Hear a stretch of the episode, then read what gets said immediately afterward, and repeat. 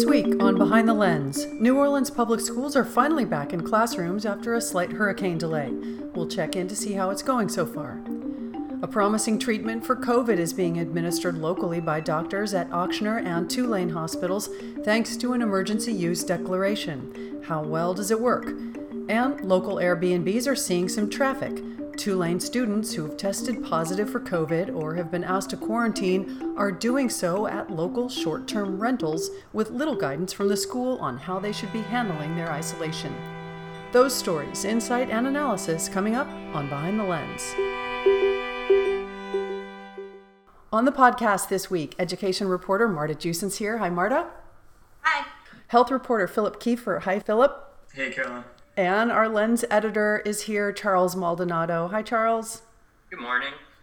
First up, Marta, kids are finally back in school. Can you talk about the return to school and how you guys are feeling?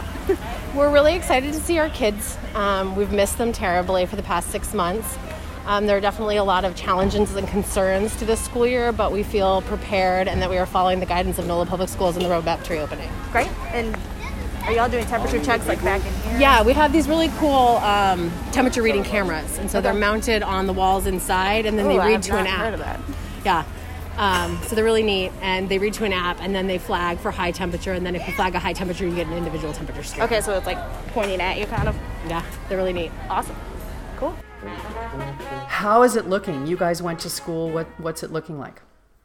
Yeah, so we went to, out to a couple schools this morning. Um, I think. You know, what is most recognizable is that the first school we went to, McDonough forty-two, or I think now it's called forty-two school, I mean, it was just adults in donning all of this plastic protective equipment. Um, you know, they're pointing a t- touchless thermometer at a child's forehead. It just, it kind of felt uh, very sterile and like, you know, kind of a tough scenario, a little bit, I don't know, robotic or what other terms to describe it as. Um, the one thing obviously that carried through was educators' voices, right? So you can mm. hear them enthusiastically welcoming students, but it it was a little, it was definitely a strange scene um, to see kids lining up six feet apart, you know, that they're so little with their little face masks and little backpacks. Um, oh. But then we also went over to Plessy Community School, and there was a little bit of a, I would say, warmer environment. Also, the first school we were at was had the whole media gaggle, and I think you know, that was probably a little scary for kids, too, to have multiple T V stations um, set up across the street and stuff. Did it seem... So at the second school at Plessy, they had a band, a brass band playing. And, oh. you know, because that school is situated in the French Quarter, there were a lot more parents who were out of their cars and walking kids up to class just because uh, you can't drive into the school because it's so crowded there. Did it seem dystopian or something like a sci-fi movie? Dystopian was definitely a word that I heard from another reporter um, at the at the first site. Um, and like I said, I think these educators, you know, they already know these students. They've been online for a month together, but still to see just all of this P P E um, and these lines and just these little kids was a lot to take in. And the kids are all wearing masks as well? Yep, so we had uh, Minecraft masks and Spider-Man masks and glittered masks, and that was that was a fun part of it.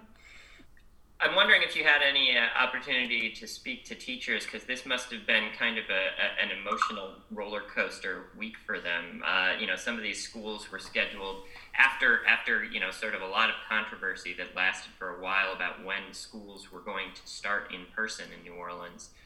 It was definitely a roller coaster week for them. I didn't speak to any this morning um, just because the district kept us on the other side of the street from educators. But teachers I spoke to earlier in the week were just, you know, on Monday they were waiting for a call. Is school going to be canceled? Is it not going to be canceled? Um, and then they still had to teach on Monday, but they had prepared in-person lessons and then they were teaching virtually. Um, so I think it, it has been a lot of work for both Uh, educators and families this week, just adapting to those delays from Hurricane Sally. Did you try to talk to any parents? Yes, I, did, I spoke with several parents. Um, I would say most of them were very happy to have their kids go back. The younger kids are the ones who started this week, so pre-kindergarten through fourth grade. Um, and what a lot of those parents said was, you know, that they thought their younger kids needed to be in the school setting and be socializing with other kids. And one mom gave me like a double thumbs up, you know, just ready, I think, to have the kids out of the house while she was trying to work. So under the new guidelines, class is now limited to twenty-five students. What is the normal class size? Well, for the youngest students, it can be in that twenty to twenty-two range. Um, and this will end up being about twenty-three kids, because the twenty-five also has to include the teacher and any other special education um, adult who may need to enter the room throughout the day. Okay. Um, but then in high schools or for like gym class, you can get up into the thirty, thirty-five range. Um, but the older kids aren't back in session yet.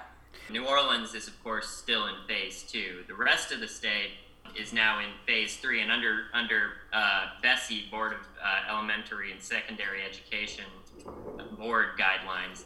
Phase three means up to fifty people in a classroom. Is that right? I believe so. To me, it sounds like for a lot of these classes where, you know, twenty-five is still not exactly an empty classroom, um, the bigger the bigger uh, impact might be the might be for transportation. Are we hearing much from the district about whether schools are having trouble with uh, transportation under the current guidelines? I haven't heard too much about that yet. And, you know, one factor on that is that um, about, I believe, you know, thirty percent of kids roughly are still choosing to learn at home.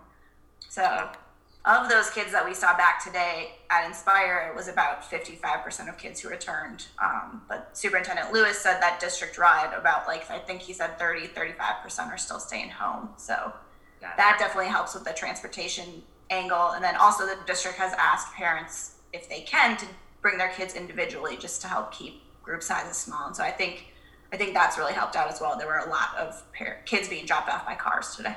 Do you know what percentage of school of kids use the school buses? I don't know that across the district, though. I I believe since it's widely available and because students don't go to the school closest to their home necessarily, that is a pretty high percentage. Um, I think at some of the larger networks, it's, you know, eighty, ninety percent of kids.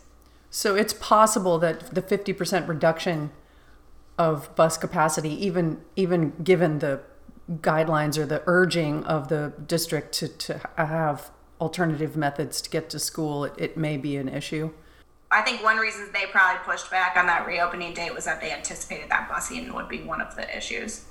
The schedule is that this phased reopening with kindergarten through fourth goes through uh, September twenty-fifth, is that right? And then fifth through twelfth in October, but that's dependent on what the current metric they're watching is, which is test positivity. Is that all correct?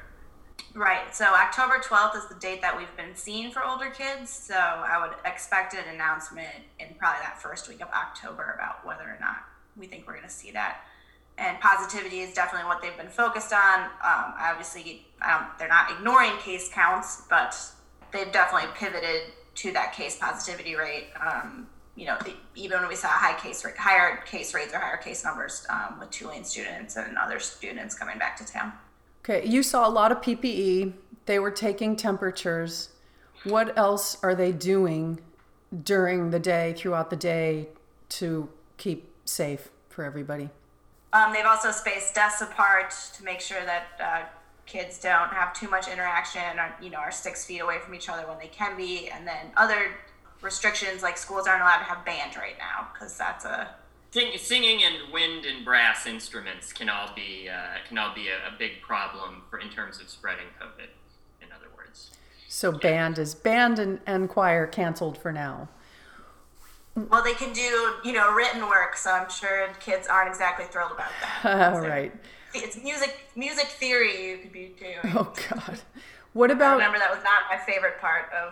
Yeah, not quite as much fun. Especially as a six-year-old. Um, what about recess? They're going to have outdoor recess. Um, that's probably actually one of the better parts of the day, right? Because they won't be in a classroom together. But I know they are asking students to wear masks at all times, even the young ones. And I think you said earlier, thirty percent of students have opted to stay home. Right, and that's across the district. Um, that could look very different school to school. All right, so try to paint a picture for me um, a, how a teacher is teaching virtually and in-person kids simultaneously. Yeah, you know, I haven't seen that happen live yet, but what I've heard from teachers is that at some schools, they're going to just be recording those lessons and then kids can watch them later.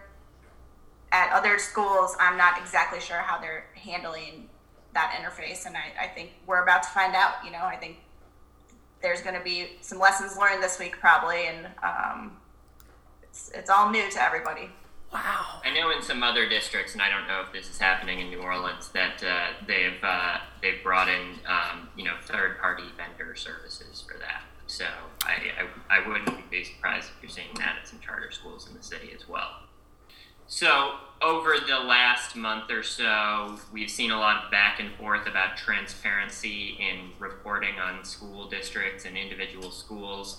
You know, as we reported a little while back, uh, the Department of Health took uh, took school outbreak data temporarily off its uh, off its website. We were being told by the NOLA Public Schools districts, as, as well as the Department of Health, Health, there was going to be some sort of reporting mechanism that was a little more specific and contained a little more information. Uh, then they kind of backtracked on that, and now I see on the outbreak data that they have uh, they have. re-added K through twelve schools, but it has very little information about where outbreaks are happening, and in fact it hasn't been updated since uh, since they added it a week or two ago. Do we know anything from the district or from the state about when we're going to start seeing this data, now that basically, you know, nearly every district in the state has started uh, in person? The district has told us that they're going to do a weekly update, and that they were going to, when we asked, they said they were going to break it down by campus, so that is good news. Um, but we haven't seen those numbers yet. Um, they should be coming out in a weekly release, so I don't know if they will start this week or next week. Um, but obviously, we're looking forward to seeing those. Thanks, Marta. Thank you. You're listening to Behind the Lens. I'm Carolyn Heldman. On the podcast this week, education reporter Marta Jusens, health reporter Philip Kiefer, and the Lens editor Charles Maldonado. Hi, I'm Ann Muller, Chief Operating Officer at The Lens. The Lens aims to engage and empower the residents of New Orleans and the Gulf Coast. If you'd like the inside scoop on what stories we're pursuing, what events and initiatives are coming up, and to learn more about the people who report at The Lens, subscribe today to our newsletter at thelensnola dot org slash newsletters. Thank you. All right, Philip, we have two stories on your beat. The first one is there's an, a new emergency use authorization for convalescent plasma therapy that New Orleans doctors are administering right now, but they're facing some questions. So explain what convalescent plasma therapy is to start. Yeah, so the idea with convalescent plasma therapy is that people who have recovered from COVID, who are convalescent, um, carry antibodies in their blood, or in their blood plasma, the liquid part of blood without the cells, um, that might help other people fight COVID. Um, and so in convalescent plasma therapy, plasma is drawn from someone who's recovered from the virus and then injected into someone who is either early in the process of fighting it or in critical condition. Um, There have been similar convalescent plasma treatments used for, I think, measles and the Spanish flu, absolutely, and it was found to be helpful in those cases. That doesn't necessarily mean that it's helpful in the case of COVID nineteen, and so that's what um, the open questions are about. Since April, or maybe even late March, um, the F D A has allowed hospitals and other care centers to administer convalescent plasma. Tulane uh, Medical Center here was one of the first hospitals in the U S to be doing that, because we had one of the earliest outbreaks in the country. Um, but those that early authorization had to be part of a trial that the uh, F D A would be using to evaluate the efficacy of the treatment. What changed is that now the treatment can be given to anyone, and data doesn't have to be collected about its efficacy. The F D A has decided that it's close enough to believing that it's effective that everyone should get it, um, regardless of whether or not they are part of a trial. The problem is that the National Institute of Health, immediately after the F D A issued this authorization, released their own statement saying that they didn't believe that the science was anywhere near good enough to justify this, and that ongoing trials were still needed to determine whether or not um, the treatment would be effective if administered widely. And the risk there is that it isn't effective, and that money will be spent and time will be spent on a treatment that doesn't end up actually saving lives. Yeah, and, and, and I think the interesting dilemma that's in your story that doctors are encountering, and I think some of them spoke to this in your story, is that it disrupts the scientific process, but it also creates sort of an ethical dilemma for a lot of doctors, because this is now allowed by the F D A. This is a treatment that's allowed by the F D A. We're dealing with people who are, are, you know, some of them are dying, some of them are in very, are in, in critical shape in a hospital. Now, as a, you know, a doctor might believe in science, wants to go through, you know, all the steps of a trial and everything, but a proper trial involves giving some, giving some people placebos and giving other people the actual treatment. Um, and now you're in a position where you have this treatment of, available, and and it doesn't, it may not feel right anymore to give someone a placebo just for the sake of science. Where that tension was really popping up is um, Doctor Nabil Saba, who's a researcher and clinician at Tulane Medical Center, um, who's been administering these trials, was planning to join a study through Vanderbilt Medical Center that would have done that controlled testing, given some patients a placebo, salt water, and given some patients the plasma. They had actually said that they would join the Vanderbilt study. And then once this authorization um, came out, they decided that they no longer felt comfortable ethically with potentially withholding this treatment from their patients, and that they wouldn't join the study that would provide that sort of gold standard of evidence to show that plasma therapy actually works. Because they're so convinced about the efficacy of this particular treatment? Yeah, Doctor Saba said that based on what he's experienced in the sixteen or seventeen patients that he's treated, um, especially those patients who have been given the plasma early in the course of the disease, um, Tulane was a little unique in that it was testing plasma on patients who weren't yet intubated, um, and giving plasma to people who weren't as critical as elsewhere in the country. Um, What he had seen was that it appeared to spark rapid recovery. He says he's planning to publish this data soon, um, although obviously it hasn't gone through peer review yet. But based on his experience in these previous trials, he said, you know, if I were the one in the hospital, I would want this, and therefore I don't feel comfortable not giving it to someone.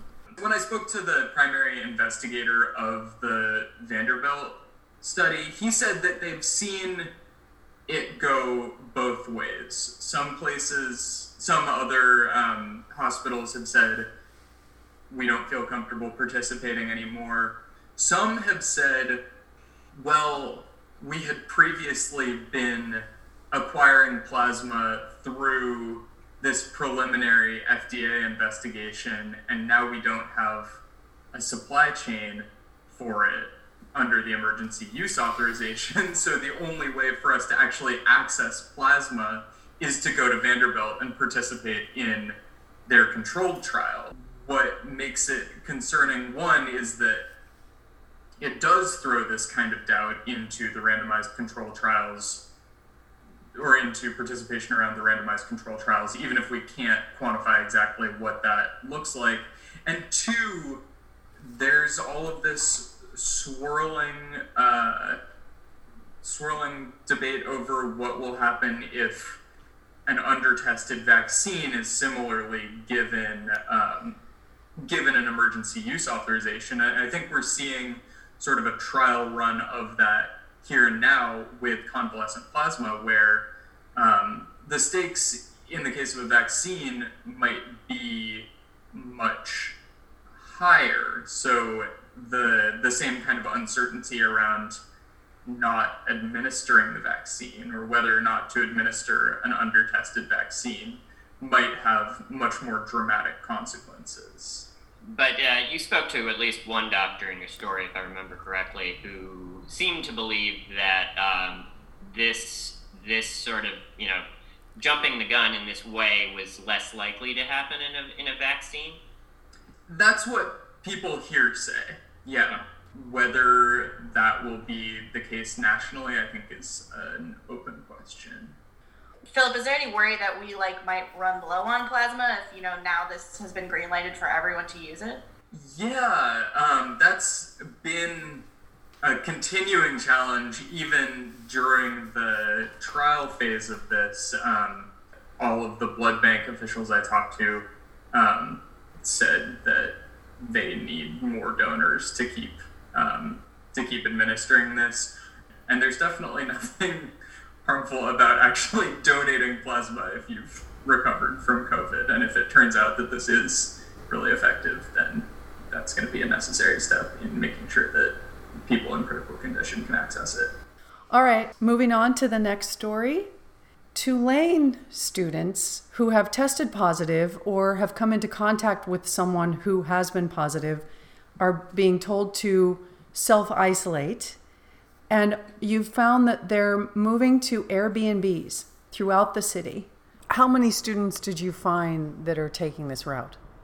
The numbers aren't clear or public. Um, as of yesterday, Tulane was reporting one hundred eleven active cases in students through their online dashboard that gives um, school-wide data. They also reported that fifty-one of those students with active cases were isolating in Patterson Hall, which is um, a dorm on campus that's been set aside for students who test positive. It provides on-call medical care. Um, students are confined to the dorm and to their rooms in the dorm for the duration of their isolation. But so if you have one hundred eleven students with active cases and fifty-one in Patterson, means that sixty are off campus. What I don't know is how many of those sixty previously lived off campus, how many of them um, just rented an apartment elsewhere, and how many of them were in campus dorms, which have been hit very hard by the virus. I've talked to students who say that um, there were maybe all but one suite on their floor was in quarantine or isolation. So what happens when a student tests positive? What, what does the school say? What guidance are they given? So they get a call from, or at least the students I spoke to, um, whose experiences didn't necessarily line up with the policy that was described to me, but um, they get a call from a contact tracer who is an employee of the school who says, "You've tested positive, what's your plan?" And they say that they're given the option to move into Patterson or asked if they have an off-campus rental lined up. Um, the students I talked to didn't have off-campus rentals lined up when they were called. And so in one case, um, they got off the phone, set up the rental, and talked to the contact tracers again later and gave them the address. Um, in the other case, they just got off the phone, set up a off-campus rental, and then um, weren't contacted until a few days later. And in the, the, the people you've talk and, talked to, the, the pattern that emerged is that they weren't really getting kind of instructions on, on how to properly isolate, right? Exactly. It sounds like what they were told was do one or the other, get off campus. Um, but they said, and this also goes for students who decided to isolate on campus. They said that the same thing had happened. Um, but they... They said there wasn't anything about, you know, make sure that the um, landlord knows that you're positive, or how to get to this off-campus rental, or what the specific expectations are once you move from an on-campus setting to an off-campus setting. Um, both of the students I talked to who did stay in Airbnbs described basically a feeling of just being told, get out of here, go. Um, Were they issuing giant scarlet C's for their shirts that they could wear? No. I feel like that's one of the big questions about the college kids is that, you know, they if they're at Tulane, a lot of those kids are from out of state, and so moving off campus, like what type of support do you actually have for getting food or for, you know, getting classroom materials? Granted, a lot of that is probably online, but, you know, they would have ready meal access and I believe meal delivery at those other sites that they were quarantining. So yeah, then how much is a student potentially going out in the community or... But yeah. How much are they spending on eating out every day? That gets expensive. When we were talking about, uh, um, you know, particularly school, you know, K through twelve schools reopening, and you know, as we discussed earlier in the podcast, um, how how uh, the school district had kind of pivoted its key metric from daily case count to percent positivity. Um, part of the rationale there was, well, we've got all these college students coming in, and they're doing mass testing, so of course test daily case counts are going to go up. Um, but you know, the, the question that remained was, well, but these college students are, are in the community, right? But the underlying message that, that I got was, well, these colleges, you know, they've got strict protocols, they, these are almost closed environments. Um, so that's not something that we should have to worry about all that much. But then it it turns out that, that right. you know, some of the some of these college students are going into the communities and going into the neighborhoods and staying in Airbnbs, and apparently in at least some cases not getting a lot of guidance about how, how to do this properly. Obviously, these are, you know, we're talking about people who are legal adults, um, but the, the university has, you know, has sort of declared that they are going to, they are going to take a degree of responsibility for this. And at least in the uh, cases that Philip talked to, it, it, it seems that what is being described in the policy is not what's actually happening. The other thing that I should say is Tulane also has just far more students being sent to isolation and quarantine than any other school because they are performing this surveillance testing. So they know who all of their students are, um, in or who have tested positive, whereas other schools are relying on outside testing and self-reporting. Um, that said, that also means that um, the issue isn't just students who um, who've tested positive. It's also close contacts, and again, a huge number of undergrads, the students I was talking to said that most of their friends at this point have been in quarantine. So quarantine is, in the sort of specific language of this, when someone has been a close contact but hasn't tested positive yet. So students were telling me most students have been in quarantine. Um, a challenge there is once a student goes into quarantine off campus, they might end up developing the virus. That's why they're in quarantine, or they might end up becoming infectious. Um, and once they're off campus, they do drop out of the surveillance testing mm. for the period that they're there. Um, and so they, and this was a point raised to me by um, Suzanne Strafe Bourgeois, who's a epidemiologist at um, L S U, that the, the students who subsequently would test positive but have moved off campus don't end up appearing in positive testing data because once they move off campus, um, they're likely not being tested. The students, at least that I talked to, said that they were not solicited to come back to campus for a test. It's essentially you spend fourteen days from the contact in quarantine, and if you don't develop symptoms, then you are cleared. And let me ask you, we know what the situation has been for the students you talked to who went to Airbnbs. What is the, the distinction between that experience and the experience of the students who are opting into Patterson Hall? So I guess the key point, and this is what Marta raised, is um, students who are in Patterson Hall get regular check-ins. Um, they're having meals delivered to them.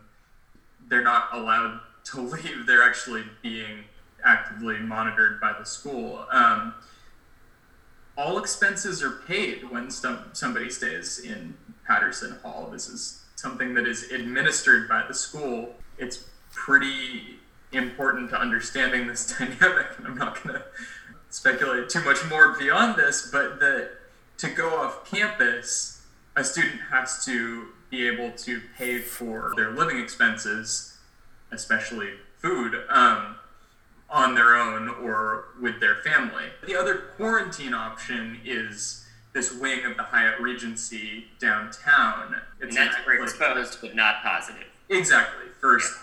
So students who are exposed but not positive can go to the Hyatt. There's a separate tower. They're confined to the tower. They can walk in the halls during the day, but they can't leave. They can't go outside of their rooms at night. Um, I talk to students there. They say their staff watching. Again, food is being paid for. That stay is being paid for by the college, and they're getting tested regularly there. Um, so the students I spoke to said that they actually had, you know, been exposed, didn't test positive, but people they knew did test positive while at the Hyatt and moved from there into Patterson. And what about when their quarantine time is done? Ending quarantine and isolation ends up being complicated in terms of testing because people who are no longer actively infectious can continue to test positive for months afterwards, um, especially if they're one of these COVID long haulers who has neurological symptoms that persist long after the active infection. And so the C D C guideline is that if you exhibit symptoms, um, you can start moving about the world again. You can end your isolation ten days after those symptoms end. If you were a close contact but not showing symptoms, you can end your quarantine fourteen days after that contact, as long as you don't have symptoms. And it changes a bit if you have symptoms. But basically, so students who have gone off campus get an email the day before, so day thirteen, day nine, saying, if you have not exhibited symptoms for this time period, you are cleared. And then they just re-enter the normal surveillance testing protocol where undergraduate students living on campus are tested twice a week. Great work, Philip. Thanks. All right, you guys. Thank you so much for your work this week. Thank you, Carolyn. Thank you. This is Behind the Lens. I'm Carolyn Heldman. Thanks to our guests this week, education reporter Marta Jusens, health reporter Philip Kiefer, and the editor of The Lens, Charles Maldonado. Thanks for listening.